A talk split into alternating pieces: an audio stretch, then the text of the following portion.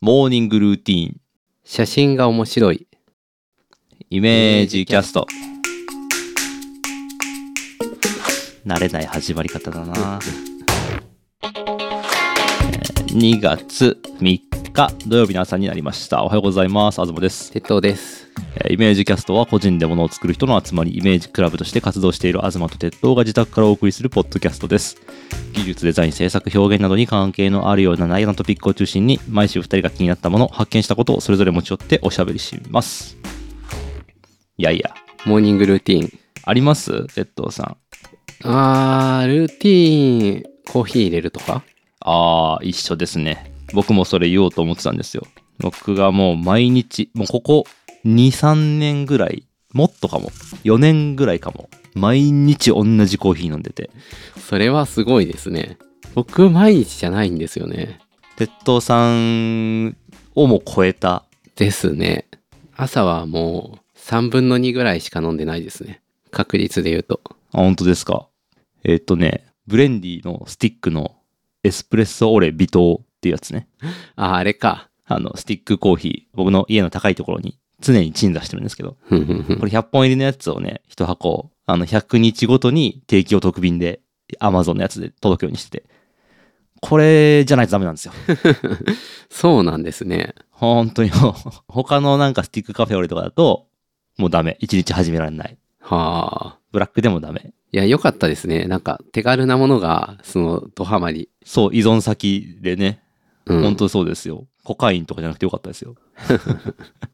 手に入んないですからね、そんな簡単に。そうですね。いや、これはね、本当にね、毎朝マジで必ず1本決めないと体動かないぐらいの感じで、へえ。朝起きて、まあ今だったら、まだギリ5時起き生活続いてるんですけど、すごい。起きて、ポットをね、あの、湯沸かしポットあるじゃないですか。はい。あれも常に湯が沸いてるタイプの、あの、電気代かかる方のポットを、はあ、はあはあはあはほぼこれのためだけに常時起動してて。あ、はい。一日何回飲むんでしたっけ 1日1回です。 あ飲むのは1回なんだ。そうですね。すごいな甘くて、そんなにいっぱい飲めないんで。あの、甘さが本当に絶妙で、これ以上甘いとダメなんだけど、甘いものがガツンと欲しいっていう、はいはいはい。一番ちょうどいい僕の中でのラインに刺さってて、へえ。エスプレッソ、俺、微糖バージョンね。微糖じゃないやつは、割とその辺のドラッグストアで売ってるんですけど、ふんふんふんなかなか手に入んないんですよ、微糖は。ああ。あの、アマゾンで常に買ってるからいいんですけど、だからもう常時切らさないように、提供特便でやってて。ディスコンとかになったらやばいですね。ほんとそうですよ。終わりますよ、僕。 廃人です。なんか海外だけ残ってるとか、なんかそういうパターンもあると思うんで、そのために、あの、海外移住。やばい。急にベトナムとかにね。いやー僕、あの昔、はい。コカ・コーラライトが一番好きだったんですよ。はいはいはいはいはい。で、赤いのとも違って、黒いのとも違って、え、あのライトっていうと、えー、コカ・コーラ、はい。あと黒いのはなんだゼロか。ダイエットコーラもある。あ、ダイエットコーラ。ちょっと待ってよ。その名前、い同じものかどうかわかんない。あ違うのかなちょっと待ってよ。なんかあの辺よくわかってないんですけど。なんかね、いっぱいあるから、うんダ。イエットコーラとも違いますね。え、あれ、色が違っていいことなんかあるんですかうーん、それはわかんないんですけど、あったあった。うん、銀のやつがあったんですけど、あ、銀色なんだ。なちょうどよくさっぱりしてて、へえ。美味しいなと思ってたら、なんかいつの間にかゼロに置き換わってしまって、あら。うーん、なくなったなと思ってたら、海外で見つけたことがあって、 うわ、ライトがあると思って。で、の飲ん飲んで、すごい懐かしいというか、 あの、10年ぶりとかふ、るさとに帰ってきたような、海外で。そう、なんかね、嬉しかったんですけど、あ検索したら出てきましたね。The Archive of Soft Drinks っていう、すごいいい名前のウェブサイトが。 うわーこれはいい、いいホームページだな、これ。へえ、ちょっとこれはね、非常にいいページなんで、後で載せときますけどもあ、。これか。あ、やばい、いいページだ。本当あの、H がまだ残っていたのか、ここにっていう感じですね。コカ・コーラライトはアメリカで販売されているダイエットコークの日本版として1984年に発売されたと。はい。なるほどね。今売ってないわけですね。そうですね。今も海外ならあるかどうかはわかんないけど、はい。そういうこともあるから、日本で買えなくなっても諦めなくていいかなと思います。ああ、なるほど。海外から輸入してね。いやー、ちょっとね、僕の依存先であるところのブレンディ、スティック、エスプレッソ、オレ、微糖もね、はい。いつ終わってもおかしくないなっていう気持ちで飲んではいるんですよ。うん。なんでだってその、普通のお店にあんまり並んでないっていうところからも、うんうん多分そこまでの人気、花形ではないだろうなっていうのは分かってるんで、うん。うん。っていうか、あの、今知ったんですけど、ブレンディは味の素の登録商標あ、そうなんだ。へえ。味の素 AGF 株式会社って書いてある。あ、そういうこと味の素って AGF なんだ。ん味の素 AGF? いや、わかんない。ちょっと。え、味の素と AGF の合弁企業。ほうほうほうほうほういや知らんけど。そうか。じゃあ、あの、なくなったとして、海外にあるって可能性は低いかもしれないですね。なるほ どいや、全然どうでもいい話してる、さっきから。 いや、ルーチン、ルーチン。これが私のモーニングルーティン。はい。毎朝起きて、 うん、まだコーヒー飲むとこまでしか言ってない。いや、これしかないですけどね。ブレンディスティックコーヒーのエスプレッソオレを、こう、なるべく濃いく出して、ああ。出すっていうか、溶かすって感じですよね。落とす、落とす。 はあ。落として、で、飲むっていうね。一杯のコーヒーを飲むだけでこんなに語れるってすごいですね。 まさか僕が言われる側になる とは。ですけどね。まあ、あ夏の日は、ちゃんとね、グラスに熱い、ふんふんふんあの、熱く濃いめに作ってる、別のコップで作ってるエスプレッソオレと、こう氷を混ぜて、カランカランやって、キンキンに冷やして飲んでますよ。美味しそうですね。美味しいんですよ。はあ。これはちょっと、あの、おすすめしたい。一緒に泥船に乗りましょう。じゃあ、あの、とりあえず、あえて3ヶ月に1回の定期便ですよね。そうそうそお、ということは3ヶ月に10本くらい余るはずなんう。で。いや、そのはずなんですよ。そのはずなんですけど、今回ついに切れちゃって。おかしい。余ったのもらおうと思ったのに。そう。 この3ヶ月間のうちに何日か2本以上飲んだ日があって、なるほど。それが10日を超えちゃって、でね、3日ぐらいエスプレッソオレビトギレを起こして、ああ。もう朝からもう最悪の気分でしたよ、もう。マジブチギレ寸前。なんでねえんだよっていう。あーじゃあちょっと多めに残しておかないとダメですね。常にこう、何最低30本ぐらいあるぐらいにしといて。そうそうそうそうそう。保っておかないと、メンタルに支障をきたすようになってます。お得便ってたまに在庫切れで届かない時とか、代替品が届くっていう設定とかあると思うんですけどあ、、そんなことあるんですかそちょっとブチ切れちゃうかもな。う。ね、代替品存在しないんだったらやっぱちょっと備蓄はしといた方がいいですね。そうですね。備蓄しとかないといけない。で、常に備蓄しとけば結構防災に役に立つかもしれないし、そうですね。そう、カロリーはとりあえず取れうん。る。こ水なしでこう、さって。れ、この箱抱えて逃げるみたいな。 水にも浮くしね、袋だから。いや、どうかな。 かなり無理があると思うけど。うん。まあ確かに、貴重な、あの、糖分とね、そうですね。うん、カフェインが同時に得られる。うんうん。じゃあ、備蓄しましょはい。備蓄します。ちょっと、これ本当に、あの、1個ぐらい本当に予備持っといた方がいいなって思い始めたんで、これはちょっとマジで買います。う。自分がいそうな場所に、それぞれ10本ずつぐらい置いて、仕込んでおいて。で、鍵しとく。確かにな会社とかにも設置しといた方がいいかもしれない。いいと思いますよ。わかりました。はい。これが私のモーニングルーティンでした。なるほど。いや、なんか犬の散歩とかいろいろ出てくるのかと思ったんですけど、 コーヒーで一点突破した。これだけはマジでしない日がない。すごいな。犬の散歩は雨でしないことはある。ありますね。でもコーヒーは飲む。コーヒーは絶対飲むんで。あ、すごい。うん。そこまでじゃなかったな。あ、本当ですか。その程度ですか、コーヒー愛。うーん、そうですね。いや、最近、まあ、コーヒーの代わりに飲むものがあって、をあ、でもこ、あれ何なのか分からずに飲んでるから、ちょっと持ってきますね。何なのか分からずに飲んでいるものコーヒーの代わりに何なのか分からずにコーヒーの代わりに何かを飲むことなんかあんのかなはい、すいません。えーっと、これ何なのかないい香りのする、オーガニックコーディアルエルダーフラワー。分かんねえあでもエルダーフラワーだけ分かったあの IKEA で飲むやつだあー、IKEA にあるんだ、これ。で、これと、なんか見たことないジャムが、なぜか、ヨドバシの後で買うみたいなところに入ってたんですよ。で、多分、誰かにおすすめされて、あ、カゴに入ってたんだ。はいはいはいはいで、入れた状態で、置いてたんだと思うんですけど、うん。全く覚えてないんですよね。おすすめされたから多分いいんだろうなっていうことだけがわかるっていう。そうそうそう。で、そこ、その場でパッと買うほどの気持ちにはなんなかったのか、もしくは話してて忘れたのか、ああ。多分そうだと思うんですけど、良さの痕跡だけが残ってるっていう。でなんか良さそうな感じはしたから、とりあえず買って飲んでみたら、まあ、薄め具合によってだいぶ雰囲気変わるんですけど、はいはい。甘めのいい香りがする水みたいな感じになったりとはんはか、んはんはんジュースってほど濃くするときついんですけど、程よく味がないんですよ。へえ。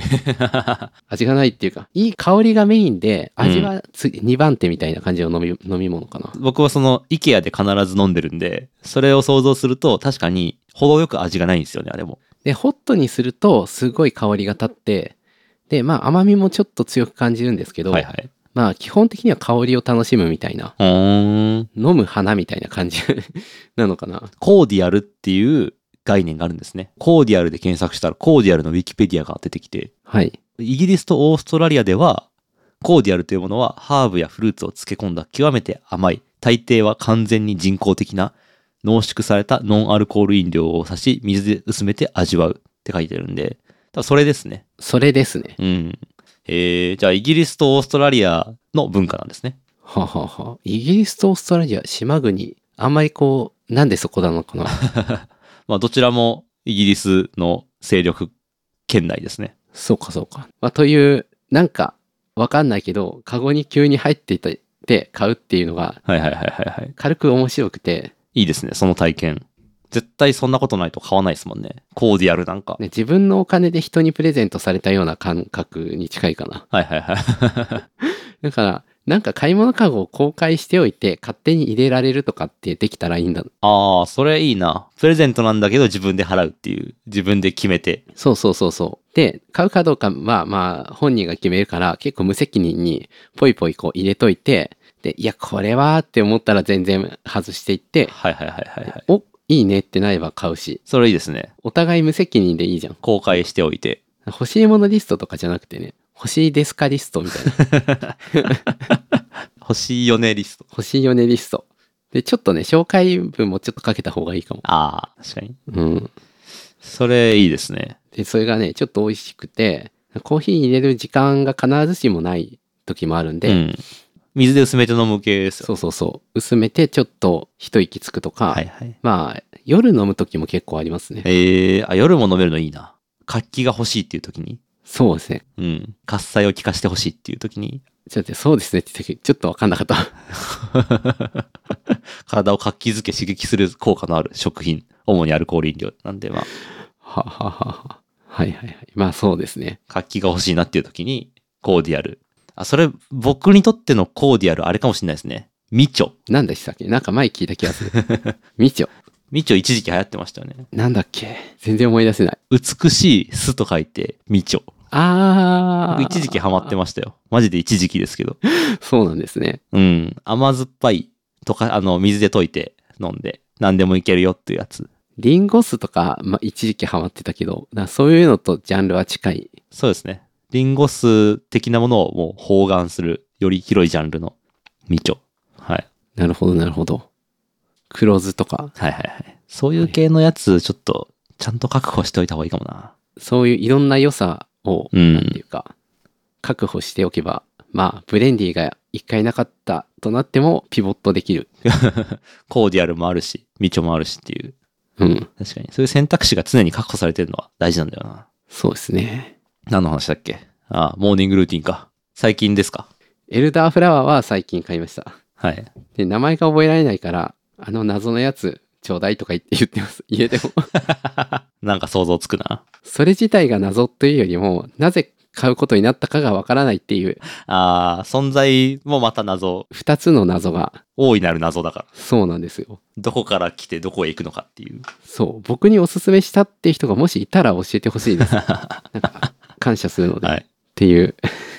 いやー、いいですね。そういうサービスを作りましょう。作ってください。え、なんか、どうしたらいいんだ欲しいでしょ、リスト。うん。あ、そういうチャンネル作るあの、なんかね、それ、僕もちょっと考えてはいたんですよね。はい。買ってやるよリスト。んどういうことこれなら買ってやるよっていう、例えばなんか、マン漫画とかをめっちゃおすすめしたい人いるじゃないですか。はいはいはい。僕も好きな漫画だったら、本当に読んでくるんだったら買うよっていうものって時々あるじゃないですか。はい、ありますね。それをもうちゃんと読んでくれる人に対して、買ってやるよっていうリストが、こう、できるサービスとかあったらいいなって思ってました。それはすご いな。単に転売する人をどう弾くかですけいや、ど、めちゃめちゃそう、 そうなんですよ。普通になんかモラルハザードが全く避けられなさそうだなっていう。 まあそれが自分の金で買うんだったら、でもそれただのおすすめになっちゃうからな。そうなんですよ。難しいんですよ、これが。でもまあ無責任におすすめするのはありっちゃありなのかな。うん。まあ、知ってる人同士だったらね、知り合いに買ってあげるんだったら全然いいですからうね。ん。そうの方がいいな。うん。アイデアとして面白いから、いい仕組みさえ思いつけばいい気がする。じゃあ、取っとくということで。はい。はい。というので、おしまいおしまい。はい。じゃあはい、次の話いきます。はい。写真っていいよねの話。いいよね、かな。まあ、なんだろう、写真管理どうしてるの話で、はいはいあはい。の、写真残しすぎてるんじゃないかみたいな話も前々回ぐらいかな。 そうですね。あったと思うんですけど、こう、何十テラバイトも、こう、抱え込みながら死んでいくのかみたいな話だったような気がしますけど。そう。人は、俺たちは何十キロ、何十ギガバイトもの写真を抱えたまんま、はい。それを手放すこともできず、誰かにそうですね。面倒を見てもらうみたいな、よくわかんない状態になって、そうやって死んでいくのかっていう、それが人生なんですかっていうね。その写真って本当にあなたの人生なんですかっていう話をしてましたね。そうですね。 そこまで言ってたかわかんないけど、あの、まあ、ストレージっていうものと哲学をなんか結びつけられそうなチャレンジを。 道途中ぐらいまで行きましたね。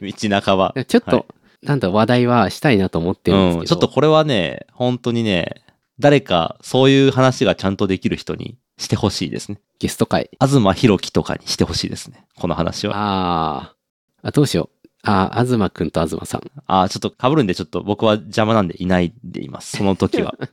それ困りますよ。そうですか。でも、新写真論っていう本がありましたよね。あ、そんなんあるんですかはい、大山健さん。ああ、あの有名な。その辺とかも、なんか、ちょっと参考になるかもしれない。うちにあるんで、マジっすか。あの、写真っていうのはやっぱ哲学的な問題をはらんでそうな気はしますけど、確かに。やたら腹ましますよね。写真に対しては。みんな。まあ、で、ちょっと、そんな深い話ではないんですけど、はい。ちょっと2つ出来事があって、はいはい。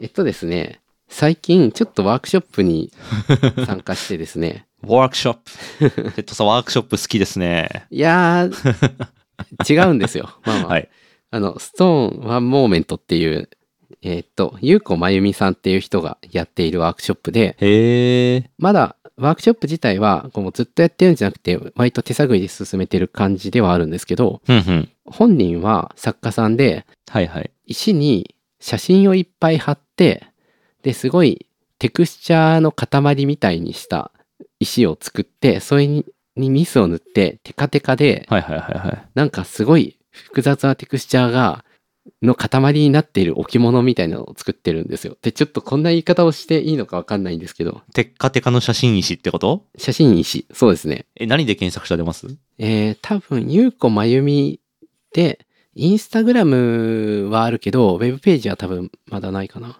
あー。えかなり、あの、テカテカじゃない感じじゃないですか、むしろあ。テカテカのもある。あ、実物は結構テカテカなのかな。あ、そうなんだ。へえ。作品を撮った時の、うん。かあの、撮り方がうまくこう、反射光をなくす形で撮ってるからそう見えるのかもしれないですけど、あー、なるほど。めちゃめちゃその 3D 空間上に、そのテクスチャーを貼ったぐちゃぐちゃな形のポリゴンを、こうライティングとかなしで、はい。アルベドの色をその直接表示させるような、あー、はいはいはい。あの、レンダリングをしたような見た目ですね。わかりにくいけどわかりやす いけど。そうなんですよ。うんなんか写真をあえて普通紙に印刷して、それをこう糊で貼ると、結構石の形に沿った感じで綺麗に貼れるんですけど、 へえ。あ、でも大きい写真ベタっとはやってなくて、結構細かく切ったりちぎったりして、うんうん。こうモザイク状に貼ってるからそんな風になってるというか。で、それをみんなでやろうっていうやつがあって、なるほど、なるほど。まあ参加して、あの僕は猫と鉄塔の写真でやったんですけど、へえ。猫の毛の部分の拡大写真をいっぱい持っていって、うんうんうん。で、それを貼って、なんていうんですかね、毛の塊みたいなのを作ろうと。ほうほうほでもやってみたら意外と面白くなかったんで、ちょっと上から他のテクスチャー貼って、う。上書き。完成とみなすみたいな。 その、茶色の塊にうん。緑色のテクスチャーが上に貼られていて、なんか餅、餅になんか大葉貼ったみたいな感じのものができました。はいはいはいはいはい。そう、お菓子みたいになりました。でもう一個はもう鉄塔を、まあ、テクスチャーとして使いたかったんで、はい中から撮ったあの結界写真と言われる、まあ、鉄塔の中に入って真上を見上げて撮った写真とかを使ってごちゃごちゃした直線がいっぱい見える石ころみたいなのを作ってへえ。でまあすごいかっこいいものができたかっていうとそうでもないんですけど、はい。あ、これはなんか見てきたものの塊なんだな、みたいな。なんか自分が良いと思ったものをギュッてこうしたやつみたいな雰囲気がすごい出ていて。フェチ界みたいな、金界みたいな感じですよね。フェチの塊。まあそうですね。でもこれは、うーん、何なんだろう。良さ。結構、うん。見てきた光景を入れてる、貼ってるんだけど、なんか自分を貼ってるみたいな感覚にだんだんなってくるみたいほうなほうほうほう。ところがあって、ちょっといい体験だったなと思って。ええ。なんかそのつるっとした球とかじゃなくて、石なのがいいですね。そうなんですよね。塊感というか。でどうしようもなさが結構あってその石だから都合の悪い部分というかどうしてもこう張っててぐしゃっとなったりとか、はいこれとこれを並べたいけどこうそれがうまくマッチしないというか,、はいはいなんかはい。平面に並べるのと違ってただ並べただけだと別に綺麗になるわけじゃないというかああ、そっかそっかそっか。でその立体に配置したらどうなるっていうのってなかなか想像つかないから、うん。やって失敗して剥がしたりしう上から貼ったりして、はいはいはい そうはやっい。てぐちゃぐちゃ試行錯誤していること自体があなんか向き合うような時間になって写真っていうかあ、なるほどなるほど。そのレイアウトデザイン的な小綺麗さが通用しない。あんまり通用しないですね。いやもしかしたら上手くなったら通用するんだと思うんですけど、はいはいはいは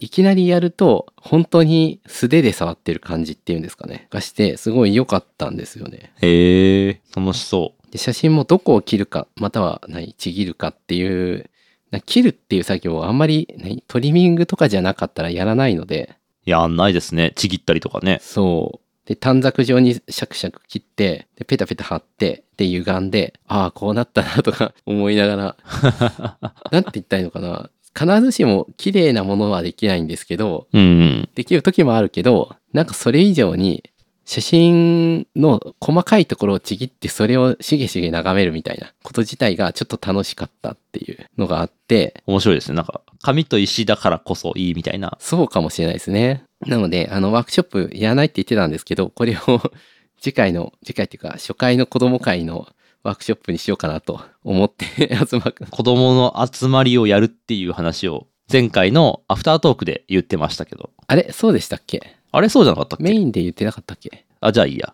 大丈夫ですね。はい。で、あのーちょっとね、ワークショップしてたら身が持たないって話してたんですけど、ちょっとこれはやった方がいいなとなって。手を出してしまうのか。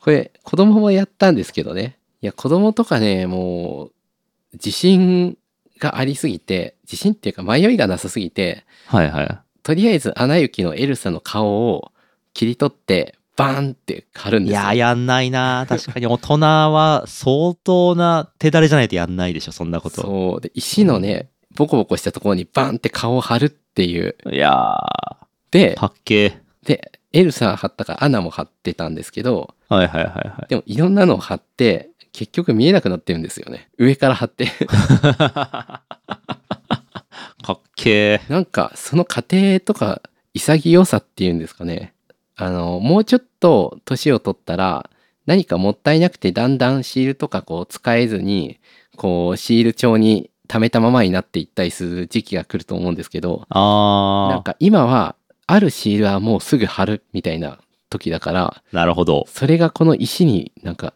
結晶化されたみたいなはいはいはいはそんい、なは感じい。がそしってかそっか。シール感覚なんですねう。ん。で、まだ石の地肌も結構残ってる状態で、急に完成ってことにな って、石の生々しいテクスチャーと、かろうじてこのオラフ、オラフって雪だるまのキャはラいクタはーいはい。が、こう顔を覗かせていてあとはなんかクリスマスの飾りみたいなはい。テクスチャーがこうバーッと貼ってあって、まあ、これが好きだったってことがすごい伝わるんですよね。すごいなぁマジで大人と子供ってこんなに違うんだなっていうのを叩きつけられますね。そうですね。始める姿勢とか、うん取捨選択の判断とか、終わらせ方とか、すべて違うじゃないですか、大人と。そうなんですよね。まあこれが自由かっていうと分かんないんですけど不自由ゆえにできているものにも見えるしうん。でもまあ伸び伸びしてるというふうにも見えるしなんか分かんないけど、まあ、これは他の誰にも作れない石だなみたいにちょっと思うものがありましたね。なるほどなるほど。いや、そこからの写真っていいなうん、なんか改めてそのなんだろう写真をねなぜいいなって思ったかっていうといいなって思いにくいからなんですけど なんて言ったらいいのかな えっと写真ってどうしてもうまく撮れないといい写真ねいい写真という概念をがどうしてもなんていうか先に頭の中をになんかインストールされてその後で写真を撮るってことを覚えたようなはいはいはい。感じなんですけど、それはそうでしょうね。うん、でいい写真を撮るためにカメラを買お買ってでそれでいい写真を撮ろうとしていたっていうのが多分長かったというかはあはあはあ鉄道さんの中のいい写真っていうこうイデアがもう明確にあった感じなんですかね。あったわけではないけどいいかどうかは判断できると思ってたかもしれないうんうんうん。でもなんかそういうもんでもないなっていうのが思った頃にはもう遅くて結構いいかどうかではいこう判断しちゃうから、撮っててもなんかああいい写真じゃないなとか思思うんですよね思っちゃうというかああ、もう一番最初にそれが来ちゃうってことですね。で不毛だなと思うからそれに対していやいいとかじゃないんだっていういう風な針脳の針をまた刺したりとかねいやもうこれ脳の針バトルですよ。そうそうそうそうそう先にずぶとく刺さっちゃった脳の針に対抗するために別の針を別の方向からブスって刺すって そいうそうそうそうですごいこう緊張感の高い状態になっていくっていうかでそうは言っても普通に撮ってて素で楽しい時もあるから楽しいなっていうだけで撮ってたりはするんですけどなんかこういまいちうーんすっきりしないところがあったんですようんうんでも、まあこんなにカメラもレンズも好きだけどかといって写真を撮ってそんなに人に見せるっていうことに対してすごい後ろ向きであること自体に残念なか感じがするっていうかまあ今でもあるんですけどでもそのテクスチャーとしてただ写真を見ていいんだって思った時にはいはい。もうちょっと楽しかったんですよね。いいかどうかじゃなくてうーん。なんか、鉄塔で検索して、ライトルームの中をバーって見て、あ、なんか、複雑でごちゃごちゃしてるっていうので、パッパッパって選んで、で、それをバーって印刷して持ってって、で、ベタベタ貼るっていう。 はいはいはい。あれですよね。作品っていう眺め方から、なんか素材っていう眺め方に切り替わったっていう感じですかね。そうそうそうそうそう。だから尺度が違うから、それはうん楽だったというか、うん。うん。いいとかって考えなくてよかったから、はいはい。ああ、このぐらいしないと、なんか頭の硬いのってほぐれないんだなっていうのはちょっと思ったんですよね。へえ、いい話じゃないですか。あとちょっと短めに話すともう一個あって、 はい。うちのばあちゃんがもうすぐ100歳になるんですよ。すご結構すごいんですけど、すごいことです歯もよ。結構残ってて、ちょっと、え、すご。ちょっと僕最近歯のことですごい将来の不安を感じてる んで、ばあちゃん見てすごいいいなって思ってるんですけあど、まあそれで、あの、連絡も全然取ってなかった、あの、いとことかの力を、まあ、借りてですね、そのばあちゃんの関係のある、まあ、孫とかまで含めた写真を全部こう、一枚にコラージュしたものを作ろうみたいなあ。おお、すごい こ。とになって、え、一枚にコラージュして、こう遠くから見たらち、でっかいばあちゃんが出てくるやつです かそういうやつじゃないんですけ ど、じゃない。あの、なんか、まあ、ちょっといろいろあって、はい。あの、まあ、ベタなんですけど、三丁目の夕日みたいなのポスターってわかりますかねあ、ベタですね。そう、あんな感じのものを作ろうみたいな。おお。あの集合写真がね全員で集まって撮るとか不可能なんで、はいはいはいはあい。のーまあしゅただ適当に集合写真っぽくするよりはポスターみたいにした方がいいかなっていうので、あ、いいですちょっとね。協力してもらってややろうとしていておお。でその時にあの初めてその孫一同の LINE グループができてでそれで写真集めてたらなんか意外とそのいとこの親つまりは僕から言うとおじいちゃんおばちゃんの写真っていうのはいとこからはあんま出てこないんですよ。自分の親だからあんま撮ってないとか。取らないですね。確かに。で逆に僕があのいやありがたいことにライトルームの AI で自動的に顔で分類されてたりするのででそれ見ると過去十数年のなんか集合写真だったり適当に飲んでるだけの写真とかが結構出てきてあなんか闇雲にめちゃくちゃ撮ってたけどそれが今役に立ってるなみたいな状況に今なっていてそんな1週間でそんなにいい話連続することあるんですかいやーなんかあるんだなと思って まあ家族写真だからねそんなシェアしたりするもんでもないけどいや、いいな。うちうちの LINE でこう送ったりするとうん。 「いやー酒好きだったよね」みたいな話をはいはいはい。でまあちょっと今体調崩してる人とかのこう元気な写真とか出てくるとやっぱねいいんですよねいや、いいな。なんかベタすぎる話なんだけどそれってかなりたくさん多めに撮ってしかも全部保存してないとできないことでいやー、そうだよな。そうなんでそすしよて、そしてそこにこう AI が登場して、うまくその自動的に仕分けてくれるとか。そうそうそうそうそう。いやー、だってさ、なんか、ちょっと遊びに行って、なんかそこで100枚ぐらい撮るとか、はいはい。写真が好きじゃないとしないと思うんだけど、そうですね。でもそれぐらいすることによってやっと出てくる良さみたいなのが、やっぱあって、いやー、そうか。そういうのがあるんだ。そうなんですよね。ますます、フォトストレージから離れられなくなりましたね。そうなんですよね。まあ、幸い昔のは JPEG だったんでよ、まあ、良かったような、悪かったような、圧縮されてるからってこうと ね。ーん、まあ、ローで撮っとけよって、ちょっと思ったけど、でも、ピントも外してる写真が多かったし、まあまあまあ、それはそれとして、いいものだなという、はいはい。すごい普通のことなんですけど、いや、普通の話しましょう、今日は。あのーやっぱね、いい写真とか、誰も撮ったことない方法で撮った写真とかっていうのは、魅力的だけど、うん。なんか、そういうことばっかりこう、思っちゃうと苦しいから、はいはいはい。やっぱなんか普通に人撮って、なんか後で見ていいねって思うっていう。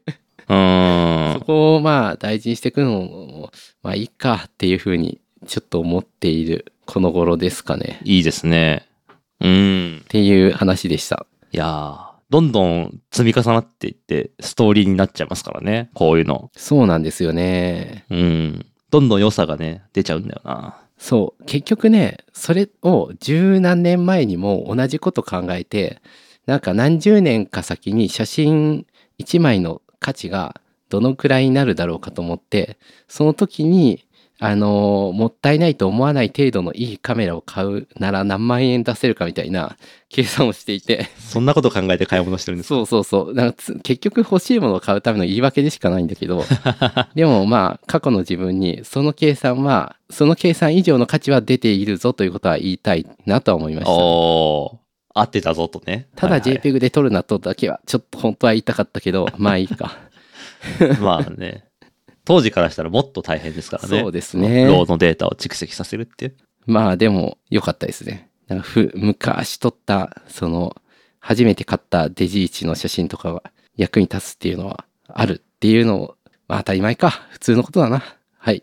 お 終わり。投げた。当たり前すぎた。さえ、いい話だったじゃないですか。全う然。ん。なんかね、恥ずかしいんですよね。普通のいい話に収束してしまって、あの、終わるのは良くないっていう脳の針があって、あー、わかるな。普通の感想を持っちゃいけないっていうのがあるよな。そうそうそうそうそう。でもね、普通の感想って一番様々な感想の中で生き残ってきた強い感想かもしれないので、そうね。まあ、その普通の感想の中の、こう、深みにどれだけ潜れるかみたいなのは、めっちゃあるな。まあ、なんだろう、それだけで満足するのは尺だという気持ちはありつつ、抗わずに、その良さも、なんだろうな、しみじみといいなって思えるよううな、ん。感じで入れる入れたらいいなと思いますね。そうありたいそうありたい。ですね。はい。良さ会でしたね。よさかいっていうすごく写真のなんかずいっぱい撮ると何もわからなくなってくるけどなんか別にわかるとかじゃないわっていうこうスタンスで行きます。いやーなんかすごいとこ行ってる気がしますね。 普通の感じのこと言ってるけど、なんかあんまり写真の人で言わないことを言ってる感じの。まあ、僕は写真の人とは思ってはないけどね。こんなもんじゃないですかはい。最後に一個だけ入れていいですかはい。えっと、鉄塔の良さの話してたじゃないですか。お便りが来てまして。お、やばい。はいはい。そうなんですよ。これね、ちょっとだいぶ前に、去年11月1日に来てますね。本当にすいません。しばらくお便り来なかったから、もう来ないって思ってた。えー茨城県つくば市のよよよさん。えーこれは別に番組で読んでいただくな、いただかなくても良いのですが、2年前に東京電力が鉄塔カードなるものを作成していることを先日知りました。これは鉄塔さんにお知らせしなければと思ってメモしたものの2年前なのですでにご存知でしたらすみません。鉄塔のカードがかっこいいのもさることながら裏側の諸言に燃えます。諸言ってね、はいはい。僕は知らなかったんですけど、そもそも。はい。デックって言われてもわかんないんですけど、諸言っていうのは何ですかまあ、細かいディティールとかのことうです。ーん。ちょっと待ってください。鉄塔カード持ってくるんで。あ、持ってた。 持ってましたね。これかなちょっと待ってください。僕が持ってるのは、いやでもね、集めてないんですよ。あ、そうですか。すすいません。それはがっかりしたかもしれないけど、関西電力の発行しているものがはい4。枚ほどありまして、あ、それ各電力会社が出してるんですね。ああまあ、ノリのいい会社は出してるぐらいだと思いますね。あ、なるほど、なるほど。まあ、なんだろうな。でも、縁が、縁っていうか行ったことない鉄塔だから、ちょっとわかんないんですけど、1個だけキラカードがあって、おお。ナンバーワンっていう鉄塔があって、はい。裏に50万ボルト149.9メートルと かいろいろ書いてあってはいはいはい。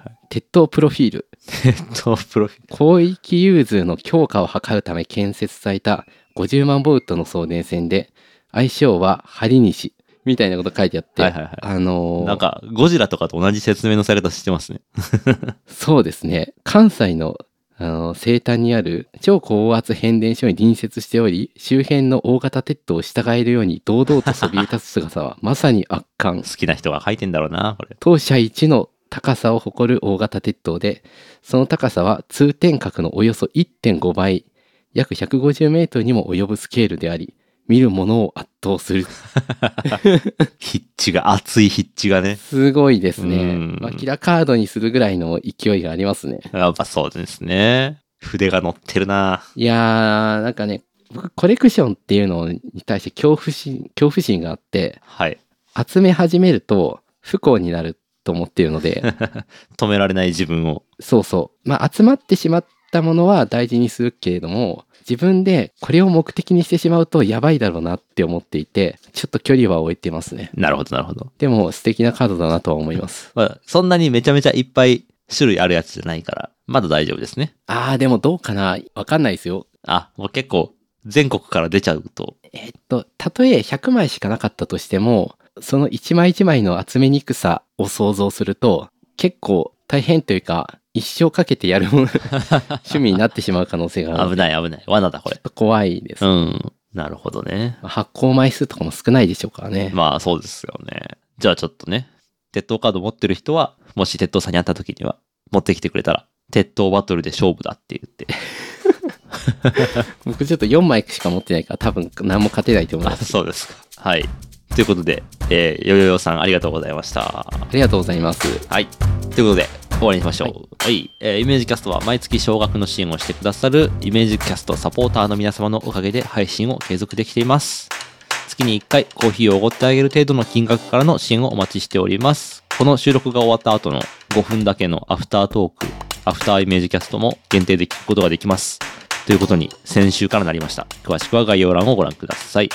えーそしてイメージキャストでは皆さんの感想をモチベーションにして配信を継続しています。感想要望はハッシュタグイメージキャストをつけてツイート。質問などお便りは概要欄のメールフォームまたはキャストアットマークイメージドットクラブまでお寄せください。Apple Podcast などでのレビューも大変励みになっております。えー次回は2月10日土曜日の朝にお会いしましょう。それではまた来週。さよなら。さよなら。